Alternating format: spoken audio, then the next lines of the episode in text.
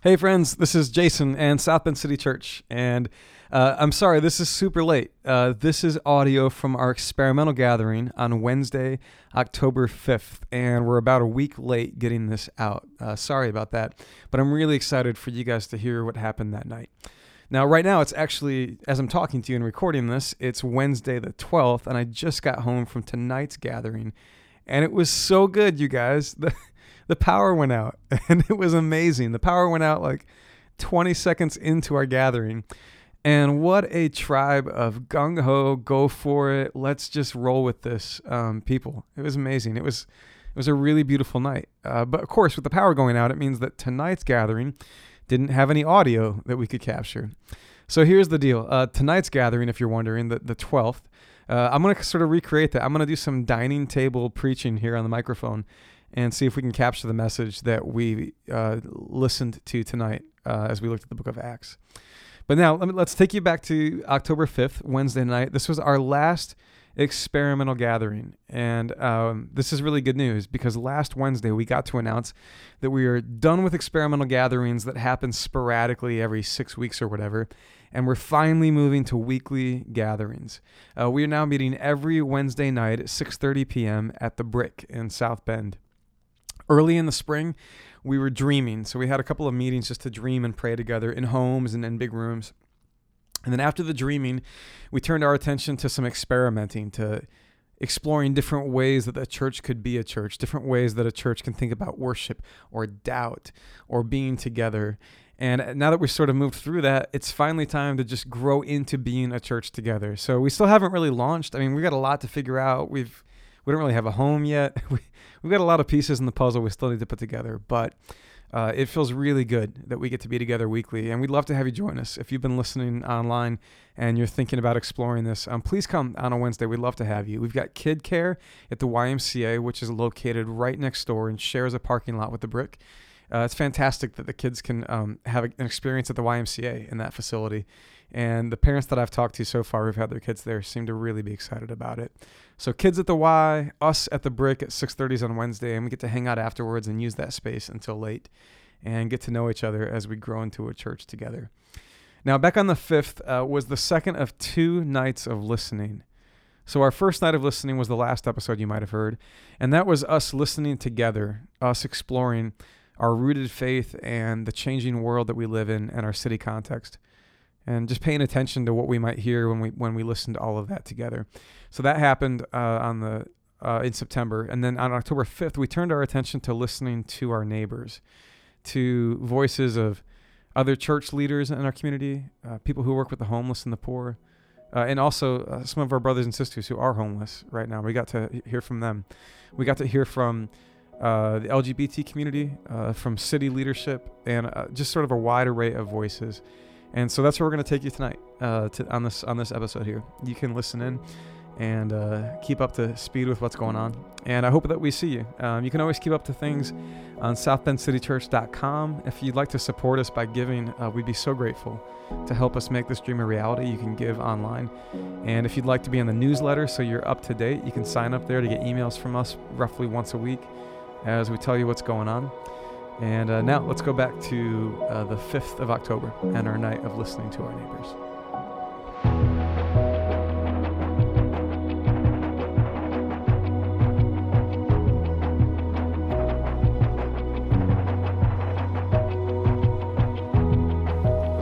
Well, uh, tonight is about listening to our neighbors, but before we get quite to that, I want to set it up just for a minute if I can. This week I got a 3 a.m. text message from a friend, and you, you know, like those kind of texts fall into two or three few categories, right? well, this is a good text. It was from a friend on the West Coast, and it was midnight or 11 or whatever it was his time, and he was in the middle of a very frustrating conversation, and he texted me, and it was something to the effect of, "What do you do when you're talking politics with your family, and you feel like facts don't matter in the conversation?" Have you been there? Now, I won't describe which side of politics he was on and which side his family was on, and that doesn't really matter because that's not the point. The point is, we've all had these moments when you're on the other side of some kind of divide, someone else is on, on that side, and you don't understand why this bridge can't be built. Have you been there? Have you felt that?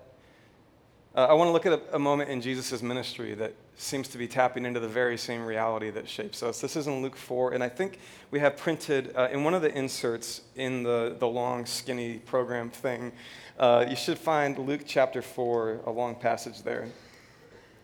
Jesus is just getting started. This is like the inauguration of Jesus. He's just had his baptism, which is sort of his big moment when God announces to the world, This is my son, and I'm doing something like I've never done before through him. And he's been tempted, and now he shows up and he does something unexpected. Uh, I want to pick up with you in Luke 4, verse 14. Jesus returned to Galilee in the power of the Spirit, and news about him spread through the whole countryside. He taught in their synagogues, and everyone praised him.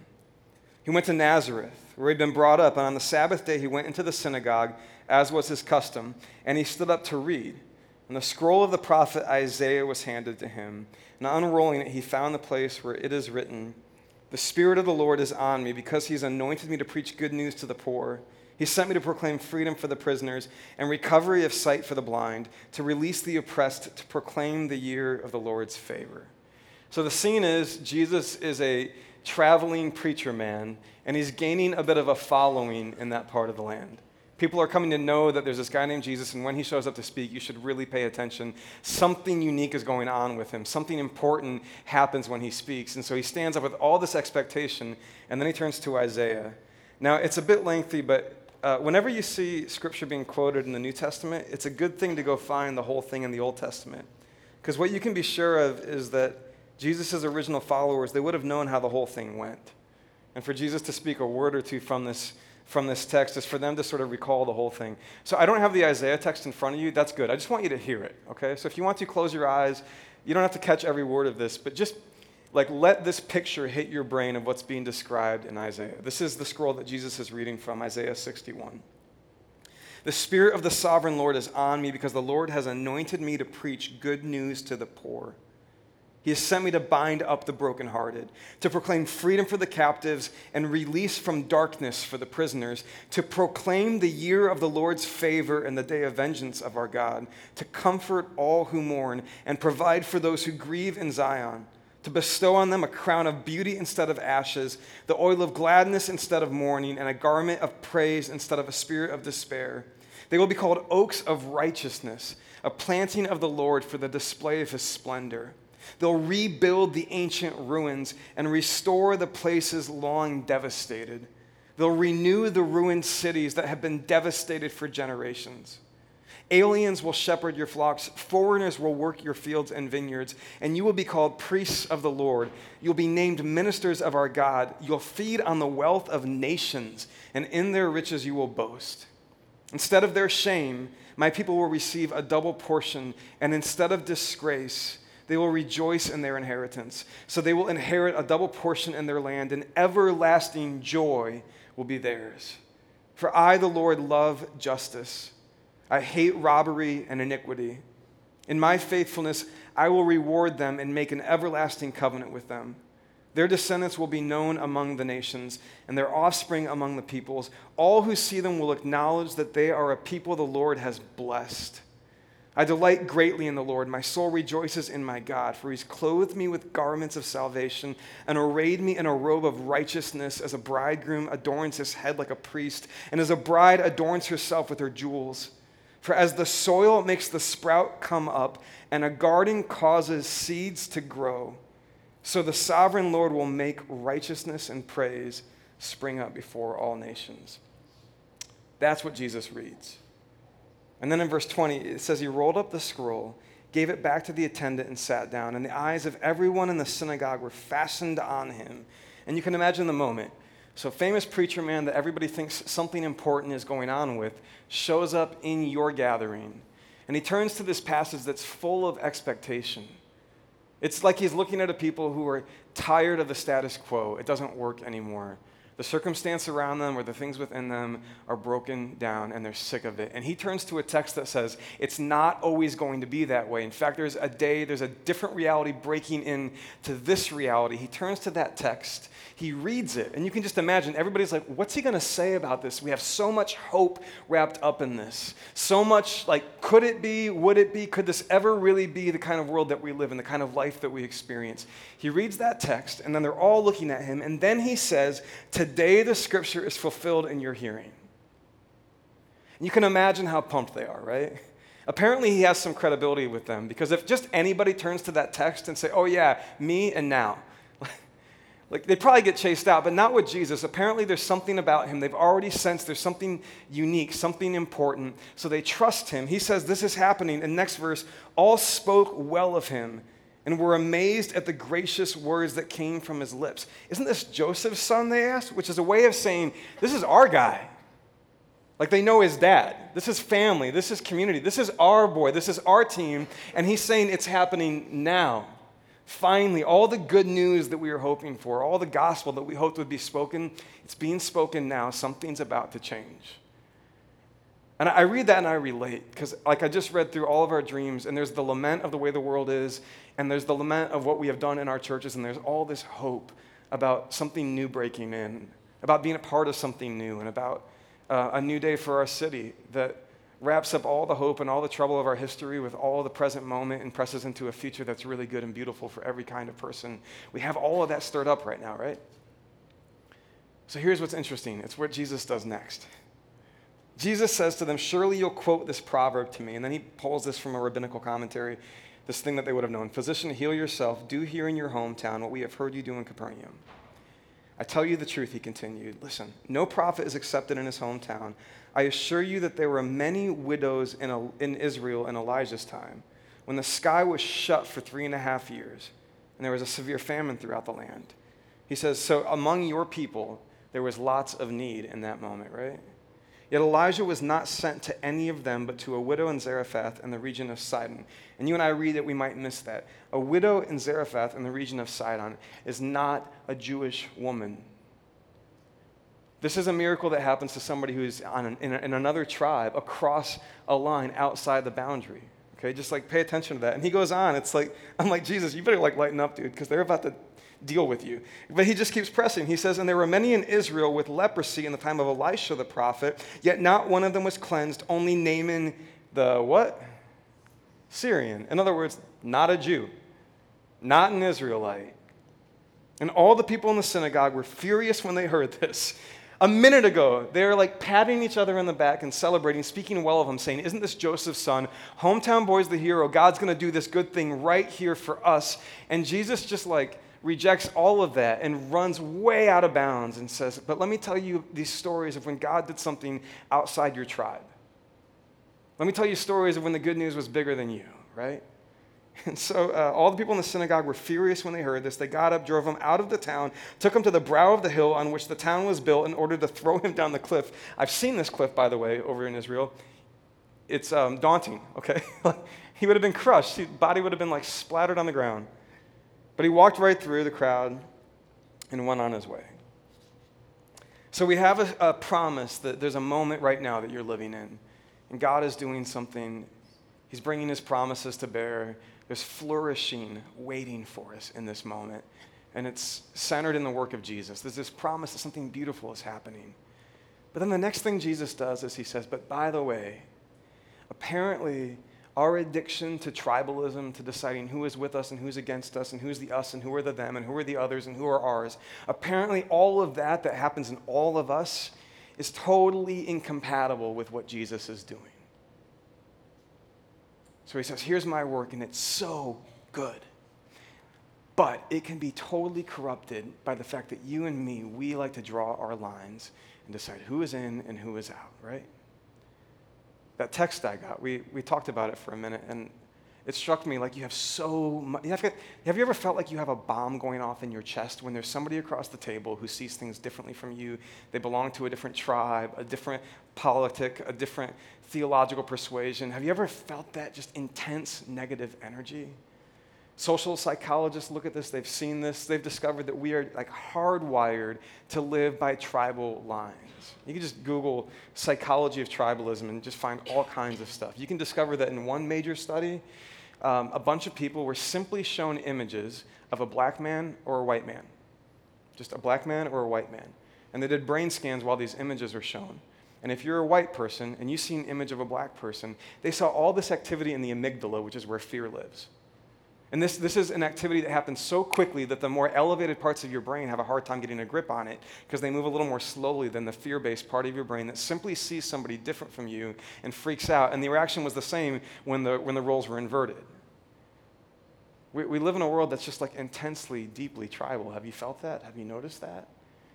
And what we believe is that God is doing something amazing with South Bend City Church. I believe that to my bones. I quit my job because I think God wants to do something with South Bend City, City Church.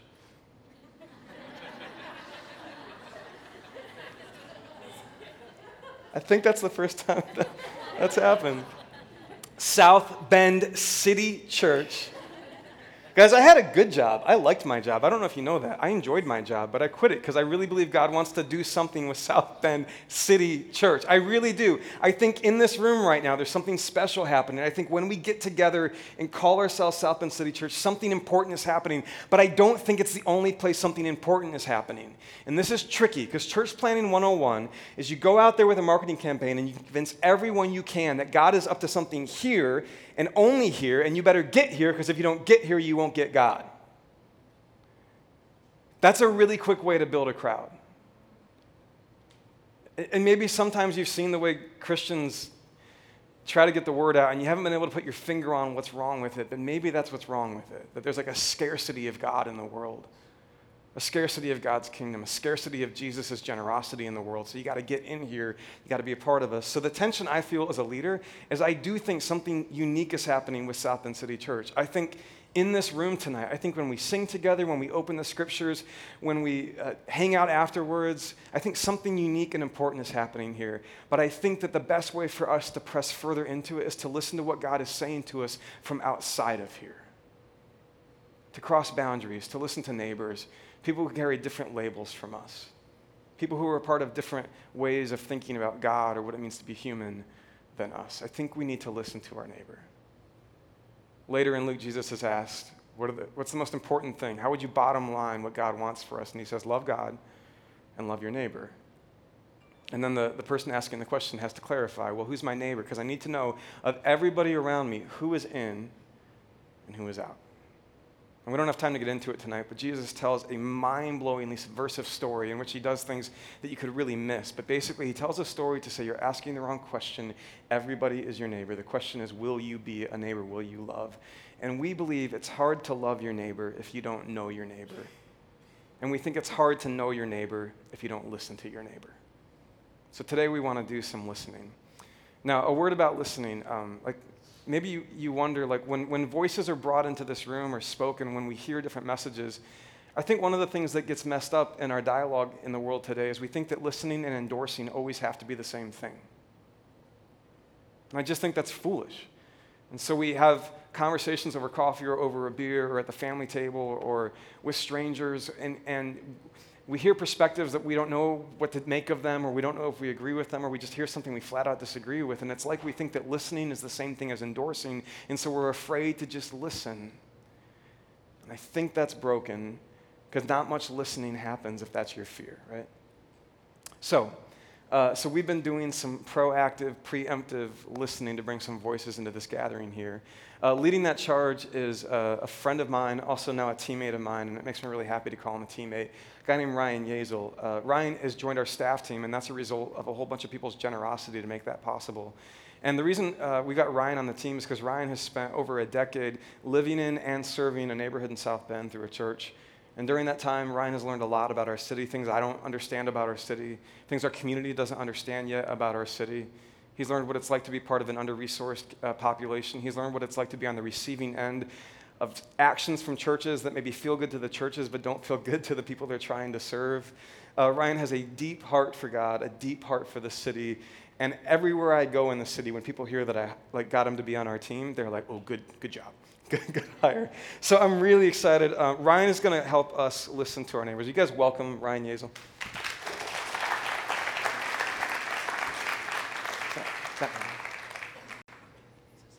Maybe. Maybe. Colossians. Colossians. Colossians. Is the is there a light on there? Where would the light be? I don't think it is. Hang on. You do it. I think we want everybody. that right. There we go. Yes. All right. Not a church yet, everyone. Okay. Experimental gathering. Um, Ryan, thanks for being up here with us. Uh, thanks. Uh, it's really great to share. And uh, I, I first want to say, as we're talking about these voices and the neighbors that we've been able to talk to, that many many of our neighbors are here with us right now, right? And so uh, we got there's not really these inside outside designations that are easy to make. Um, but what I will say is we we tried to talk to as many people and as many different people that represent large groups of people that may be uh, outside of our group that's meeting here today. So, uh, as you hear these voices, know that there's lots of other voices probably represented by the people we talk to. And it, it's been just this really exciting process. I feel like uh, when I was collecting baseball cards as a kid, right? Like each new card that I didn't have before was just this great victory. and so hearing uh, every new opinion, every new thought, every new story represented uh, has just been a treasure. So it's been really a great privilege to be able to have these conversations. So. Yeah, no, Ryan, you've kind of you worked through a lot of feedback, and um, and you've kind of sort of uh, noticed some themes that emerged, right? So let's talk through themes. What's the first thing that stood out to you? Uh, the first thing, and something that's really just encouraging, is that there's a lot of excitement uh, for for South Bend City Church getting going in a variety of different areas. We talked to city leaders, uh, Councilman Tim Scott, who's our city council president, and the Parks director Aaron Perri expressed just a lot of excitement for what uh, another church that really seeks to serve the city uh, could do for our city. We've had uh, church and ministry partners. Uh, Rusty Polander, director of transitions at Hope, wrote a great letter about his excitement for us as a church. Uh, Keith Walatka, the pastor at Riverside Church, uh, and Megan Chandler at River Park Grace, all were just saying, hey, we're just excited to have another church, another partner in town that we can be teammates with together. And then also, there was a lot of people that just expressed excitement saying, hey, uh, we don't feel uh, like we've found church connections or communities that, that feel like home to us. And so we're excited that there could be another potential place that we might be able to find home. So just the excitement was the first thing that stood out, and that was really something that was quite encouraging. I'm curious. Have, any of you guys run into that? Like just telling your friends about South Bend City Church? Anybody? Have you heard some of that? Yeah, the excitement thing is something I picked up on too. Not the only thing we've heard though.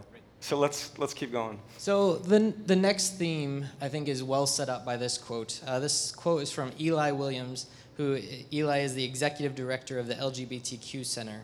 She said, I hope South Bend City Church is a church that understands that a lot of people are just very scarred by Christianity. And I just think we need to take a second just to think about that. That we're not starting with a blank slate, that all of us are people and we all have stories. And there's many people, uh, eh, the church has done a lot of great things through the centuries, but let's be honest, the church has also hurt a lot of people through the centuries, uh, intentionally and unintentionally, right? And so uh, a lot of these next things are trying to say, hey, how can we avoid some of the pitfalls that maybe we've experienced in, in church experiences that we've had? Uh, Andre Northern, one of my friends and a great leader in our community, said, Hey, be careful not to fall into categories that many put churches into today. I've personally witnessed churches that prey on those who need hope and compassion the most, taking their very limited resources and misleading them into peril. Just a, a statement. We lose a battery maybe? Yeah, it's off again. Oh, we'll just use a wired mic here, huh? Where's the best? Yeah, there we go. This is uh, Matt, by the way, Matt Teeters, Dr. Matt Teeters, who is so kind to bring his sound system and make great sound for us. Have you ever seen a better dressed sound guy? Thanks, Matt. Uh, yeah, and, and, and I just want to point out with that, churches leading people into peril. Uh, I don't think churches are doing that intentionally. So that's a good encouragement that we should be wary and cautious uh, that we not go, accidentally go down those paths. Another friend, Sarita, uh, shared a church needs to be safe. So it should be non judgmental and not have people gossiping. Also, a good church would not pressure people, making them feel bad if they don't show up, or by passing the plate too many times to get people's money. People need to feel like a church is something they want to be a part of because it feels like home, not because they feel pressured into it. Can I, can I just say real briefly? That's so interesting to me because I sometimes I think the best way to make somebody know they matter to us is to check in when they aren't here. And it might be that certain people that's how they do know they matter to us, and other people feel like really uncomfortable about that. And maybe the only way you find out is just by asking them what makes them comfortable, right? So it's just so good to ask. Another, uh, Robert, who's actually Sarita's husband, said, A safe church is also a place where the church doesn't show off what they do to help people and make the people helped get recognized Hmm. for being helped or feel like guinea pigs. When that happens, it just feels like people trying to get attention for themselves and it's embarrassing for the others who are helped. But Jesus said, when you help someone, don't let your left hand know what your right hand is doing. Uh, beyond the statement from Robert, this is something I've heard from others. Uh, I've heard from people uh, who are residents at Hope. I've heard this from them. I've heard it from the leadership at Hope and from other places. Is saying like, hey, as churches, what our people need is we need to be able to live as equals in community together, and not be treating people like objects for us to serve or work on or to feel good about the things that we've done. So I took that as a great challenge for us. Uh, moving more specific back to Eli from the LGBTQ Center, she said this specifically for her community.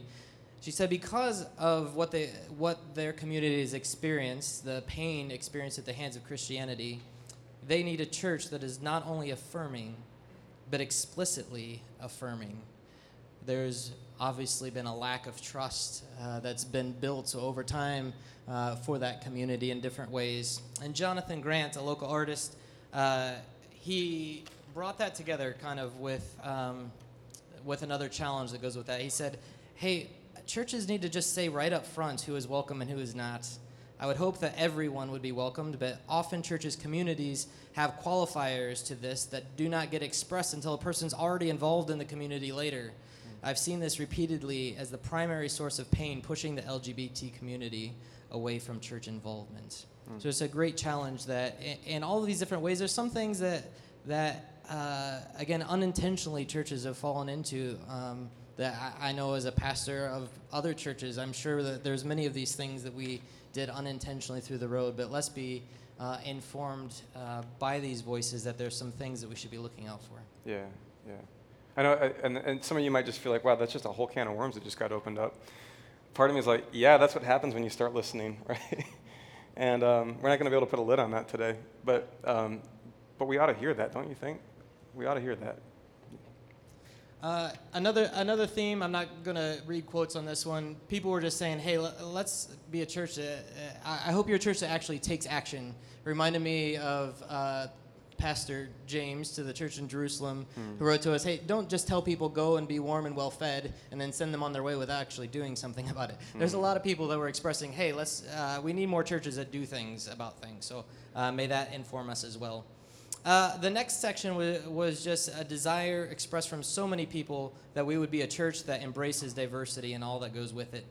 Uh, my friend Joseph was honest, uh, and in addition to expressing many other things that have already been expressed, said, uh, I hope your church is a place that's not just full of white people, but that all types of people can feel comfortable being a part of it.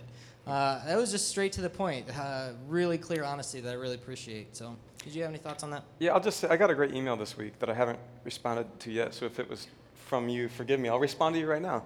Which is um, somebody, somebody wrote in and said, Hey, I hear you guys talk about diversity, and I look at your website and you got three white guys. I don't know what to say except, Yep, that, that's where we're starting, and it's not good enough. And we're, we're going to build and we're going to grow, and we got a lot of work to do. But the best I can say right now is, You're right. Like, that's not ideal. And um, I'm really proud of our team in terms of the individuals who are on it, but I'm not proud of that sort of shared characteristic because I think that's not the way we're going to get there. So if, you, if that was you or if you were wondering, I, I'm just owning that. And uh, let's grow together, okay? Uh, for the last ones, we have the quote from Jake? Um, is okay. Go ahead and hit this one. J- Uh, Jake, Jake, uh, the who's our? director at the Oh, sorry. I Just, talked just too kidding. much. So, so Jake's here. He was our photographer uh, that took the amazing shots. Hey, you that- guys want to thank Jake for the Help photography that he shared with us last time? Yeah. yeah. I'll, I'll let him speak now. Hey, I'm Jake. I'm the director at The Beacon on the west side of South Bend. My hope for South Bend City Church is that it's a group of people who are incarnation.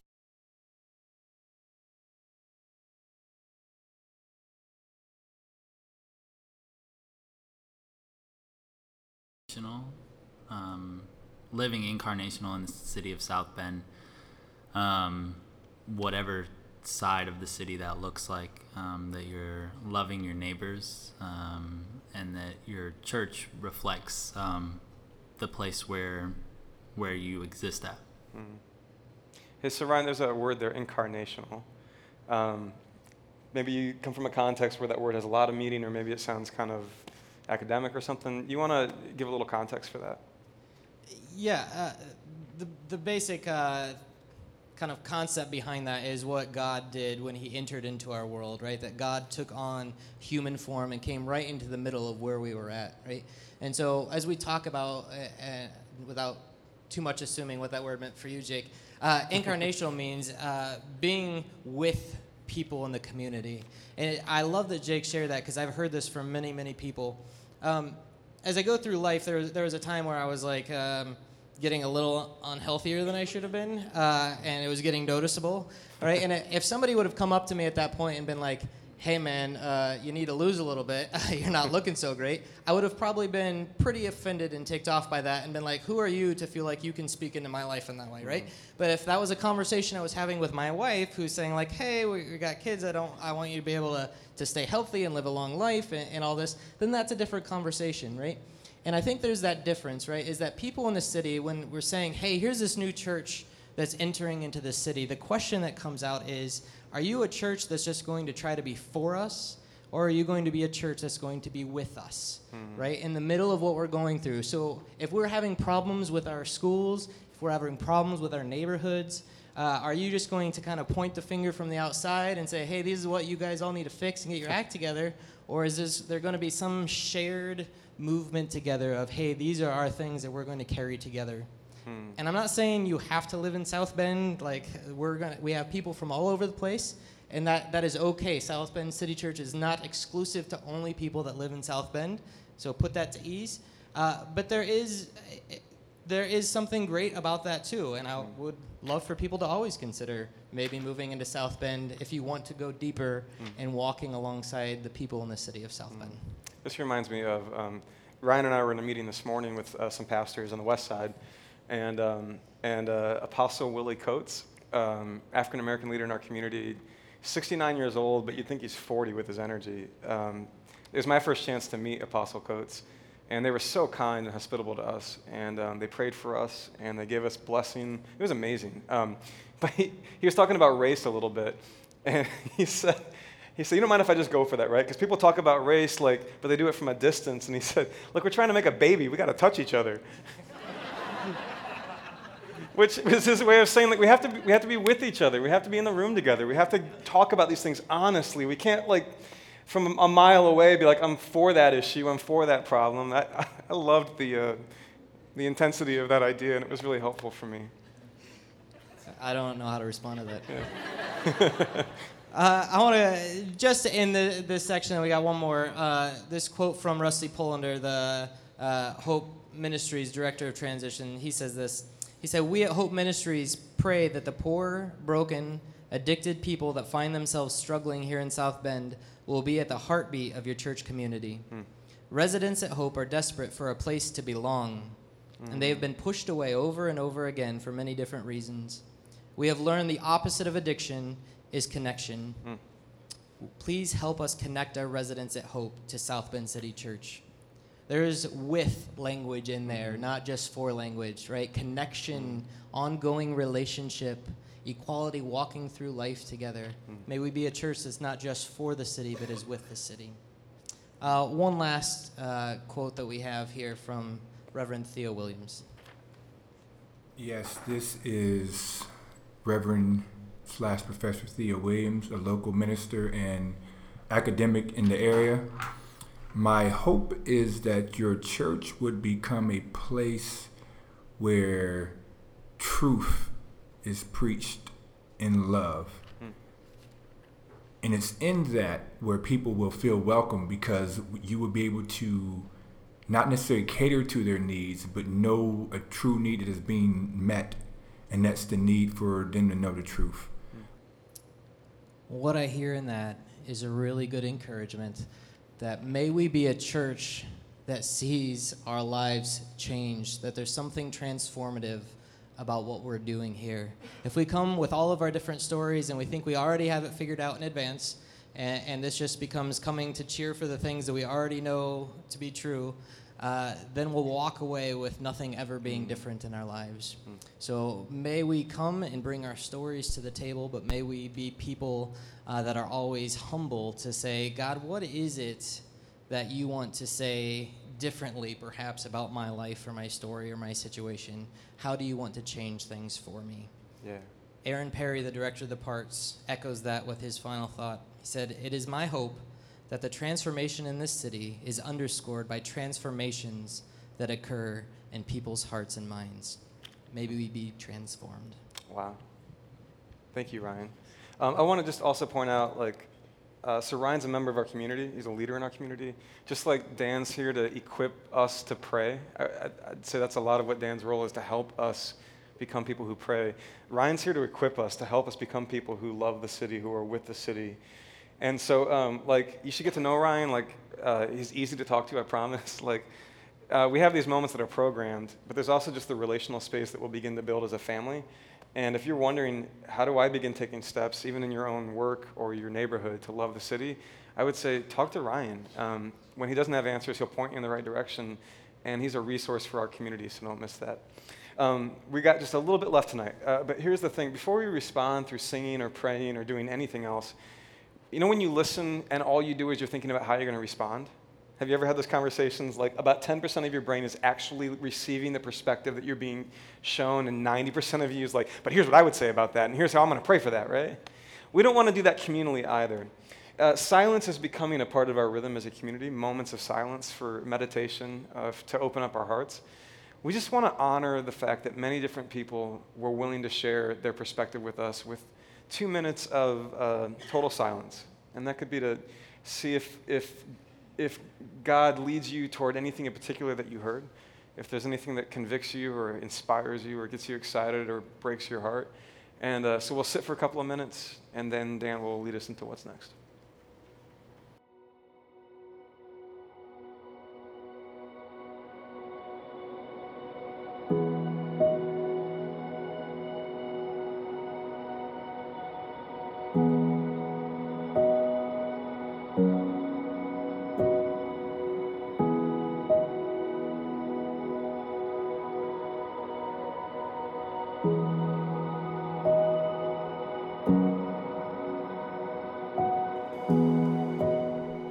So that's uh, that's the listening that we did on our last experimental gathering. After some silence, we took time to pray prayers of the people, to pray for those who have been uh, hurt by the church, for those who've been wounded, uh, to pray for ourselves and our imperfect but full-hearted desire to live faithfully in some way with our neighbors, and to pray for a, a beautiful future as we build South Bend City Church as a church for the city and the world. Uh, so I hope that listening uh, helps you join us in the journey, and we'd love to see you sometime. Uh, Wednesdays at the Brick in South Bend. Thanks, friends.